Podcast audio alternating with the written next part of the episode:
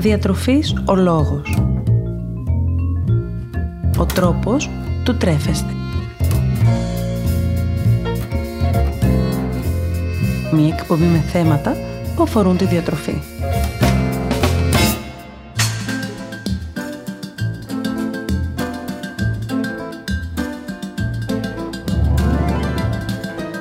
Καλησπέρα, καλησπέρα. Είμαι η Μαριάννα Μανώλη, διαιτολόγος, διατροφολόγος και σήμερα σε αυτήν την εκπομπή είμαι εδώ για να μιλήσουμε μαζί για μια κατηγορία τροφίμων που έχει απασχολήσει αρκετούς από εσάς καθώς φαίνεται να προκαλεί έντονη ανησυχία για το εάν τελικά η κατανάλωσή της μπορεί να έχει αρνητικές επιπτώσεις στην υγεία μας ή όχι. Σήμερα λοιπόν μιλάμε μαζί για το κόκκινο κρέας γενικά, για τα είδη του κοκκίνου κρέατος που υπάρχουν, καθώς επίσης και για την επίδραση που έχει στην υγεία μας η κατανάλωση τόσο του κόκκινου κρέατος, όσο και των κρέατοσκευασμάτων, όπως για παράδειγμα των αλαντικών, αλλά και το εάν υπάρχουν κάποιες οδηγίες για την ασφαλή κατανάλωσή τους. Αφορμή φυσικά για το σημερινό θέμα δεν είναι άλλη παρά η αυριανή ημέρα της Τσικνοπέμπτης, όπου συνηθίζεται να υπάρχει και αυξημένη κατανάλωση κόκκινου κρέατος ανά την Ελλάδα. Θα δούμε μαζί ποιος είναι ο καλύτερος τρόπος για να απολαύσετε τα κρέατά σας, αλλά και πώς μπορείτε να διατηρήσετε και αύριο μια ισορροπημένη πρόσληψη χωρίς υπερβολές. Πάμε να ξεκινήσουμε. Ενδεχομένως να έχετε ακούσει κάποια στιγμή, είτε από κάποιο συνάδελφο είτε το λόγο, είτε σε κάποιο μέσο επικοινωνίας, ότι η κατανάλωση κόκκινου κρέατος φαίνεται να σχετίζεται με διάφορες χρόνιες παθήσεις, όπως για παράδειγμα τα καρδιαγκιακά νοσήματα, ο σακχαρώδης διαβήτης, αλλά και ο καρκίνος. Είναι όμως η κατανάλωση κρέατος μόνο επιβλαβής για την υγεία μας; Ή έχει και κάποια πλεονεκτήματα; Ας δούμε για αρχή τι ακριβώς είναι το κόκκινο κρέας, αλλά και ποια ακριβώς είναι η διατροφική αξία του κόκκινου κρέατος, τόσο σε μικροθρεπτικά συστατικά, όσο και σε μικροθρεπτικά συστατικά. Ως κόκκινο κρέας θεωρείται το κρέας των θηλαστικών μη πτηνών, το οποίο είναι συνήθως κόκκινο όταν είναι ομό. Μερικά παραδείγματα κόκκινου κρέατος είναι το βοδινό, το χοιρινό, το αρνί, το κατσίκι, το ελάφι και άλλα. Το κόκκινο κρέας είναι μια τροφή πλούσια σε πρωτεΐνη, όσο και σε βιταμίνη Β12 και σε ψευδάργυρο. Πιο συγκεκριμένα, 30 γραμμάρια κόκκινου κρέατος αποδίδουν στον οργανισμό μας περίπου 7 γραμμάρια πρωτεΐνης, ενώ οι θερμίδες και τα λιπαρά διαφέρουν ανάλογα με τη σύσταση του κόκκινου κρέατος σε λίπος. Αυτό που είναι πολύ σημαντικό να πούμε είναι πως οι πρωτεΐνες που βρίσκονται στο κόκκινο κρέας είναι πλήρεις πρωτεΐνες. Περιέχουν δηλαδή όλα τα απαραίτητα για τον οργανισμό μας αμινοξέα. Το κόκκινο κρέας τώρα δεν περιέχει καθόλου υδατάνθρακε ή φυτικές ίνε, αφού ανήκει στην κατηγορία του κρέατος, βασικό χαρακτηριστικό της οποίας είναι η πρωτενη και το λίπος και όχι το άμυλο. Επιπλέον, το κόκκινο κρέας είναι πλούσιο σε βιταμίνη Β12, μια βιταμίνη που είναι απαραίτητη για τη λειτουργία του νευρικού μας συστήματος, πλούσιο σε ψευδάργυρο, ένα μεταλλασσωματικό για το νοσοποιητικό μας σύστημα, σε σελήνιο, που αποτελεί ένα πολύ καλό αντιοξυδοτικό και σε βιταμίνες του συμπλήματος Β, καθώς επίσης αποτελεί και μια πολύ καλή πηγή σιδήρου. Παρ' όλα αυτά, το κόκκινο κρέας, εκτός από μια πληθώρα θρεπτικών συστατικών, φαίνεται να έχει και κάποια πιο επιβλαβή για την υγεία διατροφικά στοιχεία. Ένα από αυτά είναι το γνωστό που ενδεχομένως έχετε ακούσει, κορισμένο λίπος το οποίο θα πρέπει να περιορίζουμε όσο το δυνατόν περισσότερο γίνεται στην καθημερινότητά μας, καθώς φαίνεται να αυξάνει τα επίπεδα της LDL χολυστερόλης, αυτήν που αποκαλούμε δηλαδή ως κακή χολυστερόλη, και η οποία αποτελεί ένα παράγοντα κινδύνου για τις καρδιαγκιακές παθήσεις. Γενικότερα, έχετε στο νου ότι ανάλογα το είδος του κρέατος αλλά και τη σύστασή του, είτε μες στα διάφορα θρεπτικά συστατικά μπορεί να διαφέρουν. Επίσης, τη σύσταση διατροφικής του αξίας μπορεί να επηρεάσει ο τρόπος και η διαδικασία της σύντησης του κρέατος. Το κόκκινο κρέας τώρα χωρίζεται σε δύο μεγάλες κατηγορίες. Το μη επεξεργασμένο κρέας και το επεξεργασμένο κρέας. Ως μη επεξεργασμένο κρέας θεωρείται το κρέας εκείνο που δεν έχει υποστεί μετατροπή ή αλλίωση. Τέτοια κρέατα στην καθημερινότητά μας είναι τα διάφορα μέρη του κρέατος, σπάλα, κότσι και άλλα που συνηθίζουμε να αγοράζουμε ως μπριζόλες, φιλέτο, κιμά και άλλα. Η κοπή ή η άλεση που πραγματοποιείται σε αυτή την ομάδα κρέατος δεν επηρεάζει τη σύσταση ή τη θρεπτική αξία του κρέατος.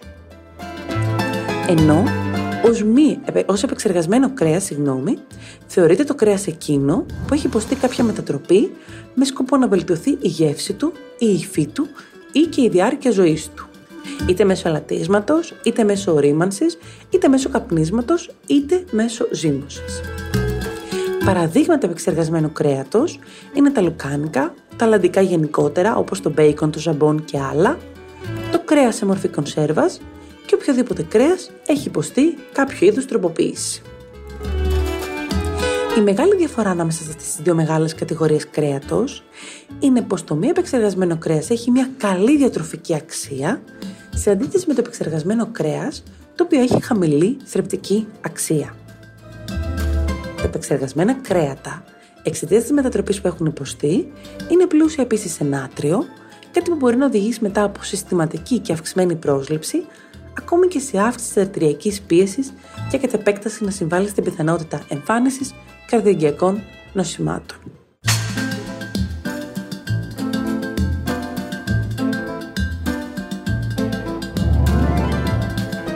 Ας δούμε τώρα λίγο πιο συγκεκριμένα και θέλοντας να απαντήσουμε στο αρχικό ερώτημα ανησυχίας, ποια είναι η επίδραση της κατανάλωσης κόκκινου κρέατος στην υγεία μας. Κόκκινο κρέας και καρδιαγκιακές παθήσεις. Σε πολλές μελέτες φαίνεται πως η αυξημένη κατανάλωση κόκκινου κρέατος σχετίζεται με την εμφάνιση διαφόρων καρδιαγκιακών νοσημάτων. Οι μελέτες που έχουν γίνει αναφέρονται τόσο στην κατανάλωση επεξεργασμένου κόκκινου κρέατος, όσο και μη επεξεργασμένου κόκκινου κρέατος. Ένας ισχυρός παράγοντας κινδύνου, όπως αναφέρθηκε και προηγουμένως, είναι η ύπαρξη σε αυτά κορεσμένων λιπαρών, τα οποία οδηγούν σε αύξηση των επιπέδων της LDL κακής χολυστερόλης, αλλά και η αυξημένη τους περιεκτικότητα σε νάτριο. Γενικώς, συστήνεται ο περιορισμός της πρόσληψης κορεσμένων λιπαρών καθημερινά σε ποσοστό λιγότερο του 6% της ημερήσιας θερμιδικής μας πρόσληψης. Κόκκινο κρέας και σακχαρότης διαβήτης τύπου 2.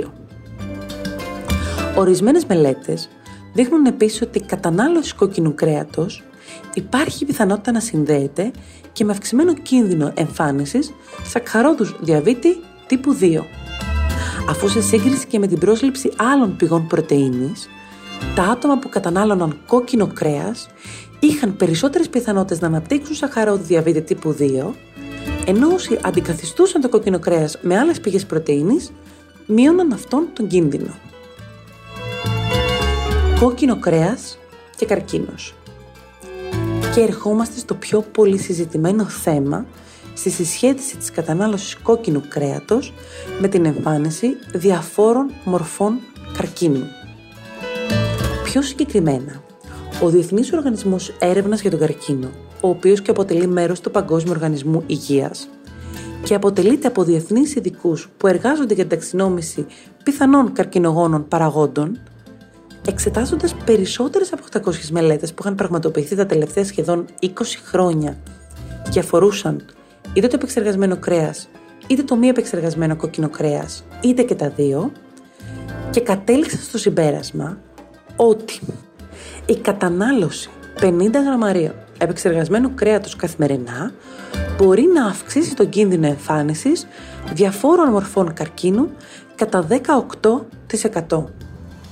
Ενώ και η συχνή κατανάλωση κοκκίνου κρέατος σε μεγάλες ποσότητες φαίνεται ότι ίσως μπορεί να συμβάλλει στην αύξηση του κινδύνου αυτού. Έτσι, το κόκκινο κρέας ταξινομήθηκε ως πιθανός καρκινογόνο για τον άνθρωπο και το επεξεργασμένο κρέας ως καρκινογόνο για τον άνθρωπο. Πιο πιθανό ενδεχόμενο για το συσχετισμό της κατανάλωσης κόκκινο επεξεργασμένου κρέατος με την εμφάνιση διαφόρων μορφών καρκίνου είναι η χρήση νητροδών κατά τη μετατροπή του κρέατος τα οποία φαίνεται να μπορούν να παράγουν διάφορες καρκινογόνες ενώσεις. Σε κάθε περίπτωση χρειάζονται ακόμη πολλές μελέτες για να μπορέσουμε να είμαστε απολύτως σίγουροι για το πώς ακριβώς επιδρά το μη επεξεργασμένο αλλά και εν μέρει το επεξεργασμένο κρέας στην υγεία μας καθώς επίσης και το μηχανισμό μέσω του οποίου το πετυχαίνουν. Πόσο κόκκινο κρέας μπορώ να καταναλώνω εβδομαδιαία; Δεν χρειάζεται να αποκλείσουμε τελείως από τη διατροφή μας το κόκκινο μη επεξεργασμένο κρέας. Χρειάζεται όμως να μην υπερβάλλουμε στην κατανάλωσή του. Σύμφωνα με τις συστάσεις του Εθνικού Διατροφικού Οδηγού, οι ενήλικες θα πρέπει να καταναλώνουν μία μέριδα κόκκινου κρέατος την εβδομάδα, η οποία αντιστοιχεί σε 120 με 150 γραμμάρια κρέατος, ενώ η κατανάλωση επεξεργασμένου κρέατος θα πρέπει να αποφεύγεται ή, εάν κάποιος επιθυμεί να το καταναλώσει, αυτή δεν θα πρέπει να ξεπερνάει τα 20 με 30 γραμμάρια επεξεργασμένου κρέατος την εβδομάδα. Ποσότητα που αντιστοιχεί δηλαδή σε μία φέτα επεξεργασμένου κρέατος. Πώς μπορώ να μειώσω το κόκκινο κρέας στην καθημερινότητά μου; Αρχικά, ξεκινήστε εντάσσοντας τη διατροφική σας ρουτίνα τόσο διάφορα ψάρια και θαλασσινά, όσο και όσπρια. Εντάξτε στο καθημερινό σας πλάνο διατροφής σαλάτες οσπρίων, αλλά και διάφορες συνταγές με λαχανικά. Δοκιμάστε. Αντί να φτιάξετε τα κλασικά μπιφτέκια με κοιμά, να μαγειρέψετε μπιφτέκια από διάφορα είδη οσπρίων, π.χ. φαλάφελ ή μπιφτέκια φακής, και πειραματιστείτε με διάφορες νέες συνταγές που έχουν σαν βάση τους διάφορα φυτικά τρόφιμα. Πώς μπορώ να αντικαταστήσω το επεξεργασμένο κρέας στη διατροφική μου ρουτίνα; Ξέρω πως τα αλλαντικά είναι ίσως μια εύκολη και γρήγορη λύση για προσθήκη γεύσης στα γεύματά μας, όμως η αντικατάσταση του οποιοδήποτε αλλαντικού στην καθημερινότητά μας μπορεί να έχει πολλά ωφέλη για την υγεία μας. Μερικές επιλογές για την αντικατάστασή του θα μπορούσε να είναι λίγο κοτόπουλο που έχει περισσέψει από το χθεσινό γεύμα ή και κάποιο αυγό, είτε βραστό είτε όσο μελέτα, αλλά φυσικά και κατανάλωση γιαουρτιού ή ο συνδυασμός τυριών διαφορετικής υφής. Επίσης, σε φαγητά όπως για παράδειγμα η πίτσα, μπορείτε να αντικαταστήσετε τα αλλαντικά με διάφορα λαχανικά, όπως για παράδειγμα καραμελωμένα κρεμμύδια ή ψητές πιπεριές και φυσικά και πάλι με κοτόπουλο ή αυγό. Με ποιον τρόπο μπορούμε να μαγειρεύουμε το κόκκινο κρέας ώστε να μειώσουμε την αρνητική του επίδραση στην υγεία μας; Κάτι που πρέπει να έχετε στο νου σας είναι πως το μαγείρεμα του κόκκινου κρέατος σε υψηλέ θερμοκρασίες μπορεί να έχει αρνητική επίδραση στην υγεία μας. Πιο συγκεκριμένα, κατά το μαγείρεμά τους σε υψηλές θερμοκρασίες δημιουργούνται διάφορες επιβλαβείς χημικές ενώσεις, όπως οι ετεροκυκλικές αμίνες και οι πολυκυκλικοί αρωματικοί υδρογονάνθρακες, οι οποίες έχουν κατηγορηθεί για κάποιες μορφές καρκίνου μετά από συστηματική έκθεση του οργανισμού μας σε αυτές. Επομένως, μέθοδοι μαγειρέματος όπως το μαγείρεμα στην κατσαρόλα ή το μαγείρεμα στον ατμό είναι μέθοδοι που θα πρέπει να προτιμούνται έναντι άλλων μεθόδων. Γενικώς, καλό είναι να αποφεύγουμε όσο περισσότερο μπορούμε την άμεση επαφή του κρέατος με τη φλόγα και κατά επέκταση να περιορίζουμε αρκετά το ψήσιμο στα κάρβουνα. Επίσης, αν επιλέγουμε μια τέτοιου είδους τεχνική μαγειρέματος, είναι καλό να αφαιρούμε όλα τα καμένα μέρη και να φροντίζουμε να το γυρίζουμε συχνά πλευρά κατά το ψήσιμο. Τέλος, το να μαρινάρετε το κρέας σας πριν το ψήσιμο αποτελεί μια πολύ καλή πρακτική περιορισμού του σχηματισμού των χημικών ενώσεων που αναφέρθηκαν.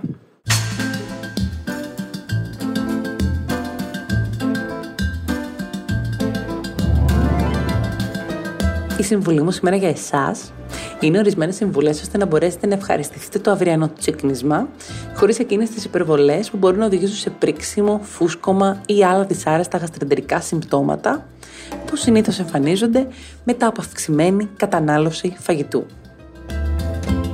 Ξεκινήστε την ημέρα σας καταναλώνοντας ένα πολύ καλό πρωινό.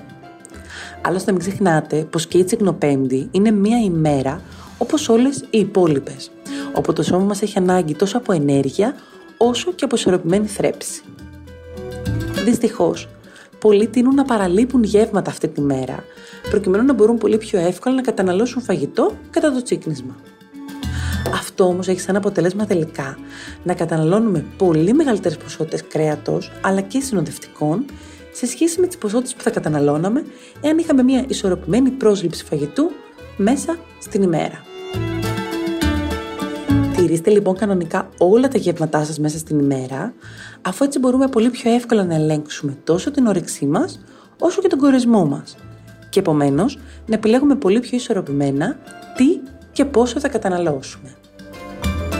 Μια καλή επιλογή σε σνακ για αυτή την ημέρα αποτελούν τα φρούτα, αφού είναι πιο χαμηλά σε θερμιδική πρόσληψη έναντι άλλων σνακ που μπορεί να είναι πιο αυξημένα σε θερμίδες. Όσο συχνή ή δελαστική και αν είναι η πειρασμή, προσπαθήστε να τιμήσετε το έθιμο, το έθιμο της τσιγνοπέμπτης σε ένα από τα δύο γεύματά σας, ή στο μεσημεριανό ή στο βραδινό. Αν μέσα στην ημέρα επιλέξετε να τσεκνήσετε περισσότερες φορές, τότε αυξάνετε κατά πολύ και τη συνολική σας ημερήσια θερμιδική πρόσληψη. Ενώ ταυτόχρονα είναι και πολύ πιο εύκολο να νιώσετε τελικά εκείνο το αίσθημα της δυσπεψίας που συνήθως ακολουθεί αυτήν την ημέρα. Προτιμήστε λοιπόν ένα από τα δύο γεύματα να είναι αυτό που θα είναι πιο αυξημένο και το αντίστοιχο άλλο να είναι ένα πιο ελαφρύ γεύμα. Όπως για παράδειγμα κάποια σαλάτα με λίγο τυρί και λίγα παξιμάδια. Μην ξεχάσετε να προσθέσετε στο φαγητό σας άφθονη σαλάτα. Αυτό θα έχει σαν αποτέλεσμα να έχουμε πολύ καλύτερο έλεγχο της όρεξης και του κορεσμού εξαιτίας των φυτικών ινών, την ίδια στιγμή που περιορίζουμε έτσι και την αυξημένη κατανάλωση φαγητού. Μπορείτε να καταναλώσετε φρέσκα ομά λαχανικά, αλλά και λαχανικά σε ψητή μορφή. Γενικότερα, προσπαθήστε να επιλέξετε για τις σαλάτες ή τα λαχανικά σας σάλτσες με βάση το ελαιόλαδο, τη μουστάρδα, το λεμόνι, το ξύδι ή ενδεχομένως ακόμη και το γιαούρτι και αποφύγετε σάλτσες με βάση τη μαγιονέζα ή άλλες λιπαρές σως. Επιλέξτε κρέατα στα οποία έχετε φερέσει όλο το ρατολίπος ή κρέατα που εκφύσεως είναι πιο χαμηλά σε λιπαρά, όπως για παράδειγμα το κοτόπουλο. Φυσικά, όσο ντελεαστική και αν είναι η κατανάλωση της πέτσας, είναι πολύ καλύτερο να την αποφύγετε. Καταναλώστε ρεκτικά με μέτρο. Αντί να δοκιμάσετε λίγο από όλα, δοκιμάστε να βάλετε εξ αρχής στο πιάτο σας τα 2-3 εκείνα ορεκτικά που σας αρέσουν περισσότερο. Έτσι, θα αποφύγετε την παγίδα του λίγο από όλα και φυσικά θα μπορέσετε να ελέγξετε καλύτερα την ποσότητα του φαγητού που καταναλώνετε. Καταναλώστε, εάν πίνετε αλκοόλ, με μέτρο και προτιμήστε καλύτερα αλκοολούχα ποτά όπως κόκκινο λευκό κρασί και μπύρα. Ενώ φροντίστε να ενυδατώνεστε επαρκώς με νερό. Έτσι, θα μπορέσετε να αποφύγετε τη θερμιδική πρόσληψη από διάφορα ποτά, αλκοολούχα ή μη, ενώ παράλληλα θα βοηθήσετε και το σώμα σας να μείνει σωστά ενυδατωμένο. Ακόμη ένα έξυπνο tip είναι να μασάτε το φαγητό σας αργά και χωρίς βιασύνη. Έτσι θα αποφύγετε το αίσθημα του φουσκώματος που δημιουργείται μετά από τη γρήγορη κατανάλωση φαγητού, όπως συνήθως τείνουμε να καταναλώνουμε μεγάλες ποσότητες φαγητού χωρίς να έχουμε τον έλεγχο του πόσο πραγματικά καταναλώνουμε. Τέλος, εάν θέλετε να καταναλώσετε κάποιο γλυκό, φροντίστε να είναι ένα κομμάτι από όλες τις επιλογές που μπορεί να έχετε μπροστά σας, ενώ ίσως επιλογές όπως κάποιο γιαούρτι με μέλι ή κάποιο γλυκό του κουταλιού να είναι πιο δροσερές και πιο ελαφριές επιλογές σκοπό σε κάθε περίπτωση είναι να περάσουμε όμορφα μαζί με τα αγαπημένα μας πρόσωπα, αλλά και να έχουμε μια καλή ισορροπία, κάνοντας την ορθότερη επιλογή για εμάς τους ίδιους. Θέλω να θυμάστε πως όλα όσα αναλύουμε και συζητάμε μαζί κάθε φορά είναι καθαρά ενημερωτικού χαρακτήρα και δεν αποτελούν σε καμία περίπτωση ιατρικές συμβουλές. Άλλωστε, όπως έχουμε πει πάρα πολλές φορές, ο κάθε άνθρωπος έχει τις δικές του ανάγκες, προτιμήσεις και επιλογές που θα πρέπει να λαμβάνονται υπόψη εξίσου πριν από οποιαδήποτε οδηγία. Για ακόμη μια φορά, μην ξεχνάτε πως αν πάσχετε από κάποιο νόσημα, θα πρέπει πάντοτε να ακολουθείτε τις διατροφικές συστάσεις που αφορούν την πάθησή σας. Τέλος θυμηθείτε πως ό,τι και αν κάνετε, νοσείτε ή όχι, δεν πρέπει να ξεχνάτε να ζητάτε πάντοτε τη γνώμη ενός επιστήμονα υγείας, που γνωρίζει το ιατρικός σας ιστορικό και μπορεί να σας κατευθύνει πάντοτε με γνώμονα τις δικές σας ανάγκες σε συνδυασμό με την ιατρική γνώση. Σας περιμένω λοιπόν στο Instagram καθώς και στο Facebook Διατροφής ο Λόγος όπου μοιραζόμαστε καθημερινά μαζί διάφορες ιδέες σχετικά με το φαγητό, συνταγές, έξυπνες συμβουλές, διατροφικά tips και γνώσεις. Ελάτε να συζητήσουμε για διατροφή και υγεία, αλλά και να λύσουμε τις δικές σας απορίες ή τις δικές σας ανησυχίες σχετικά με τη διατροφή. Περιμένω και τις δικές σας ιδέες και προτάσεις για επόμενα θέματα που θα θέλατε να συζητήσουμε ή ενδεχομένως σας απασχολούν. Σας ευχαριστώ πάρα πολύ για την ώρα που μοιραστήκαμε παρέα και ελπίζω να θυμάστε να απολαμβάνετε τις στιγμές σας. Και κυρίως να μην ξεχνάτε πως εμείς ορίζουμε το φαγητό μας και όχι το φαγητό μας σε εμάς. Καλό σας απόγευμα, καλή σας συνέχεια και με το καλό αύριο.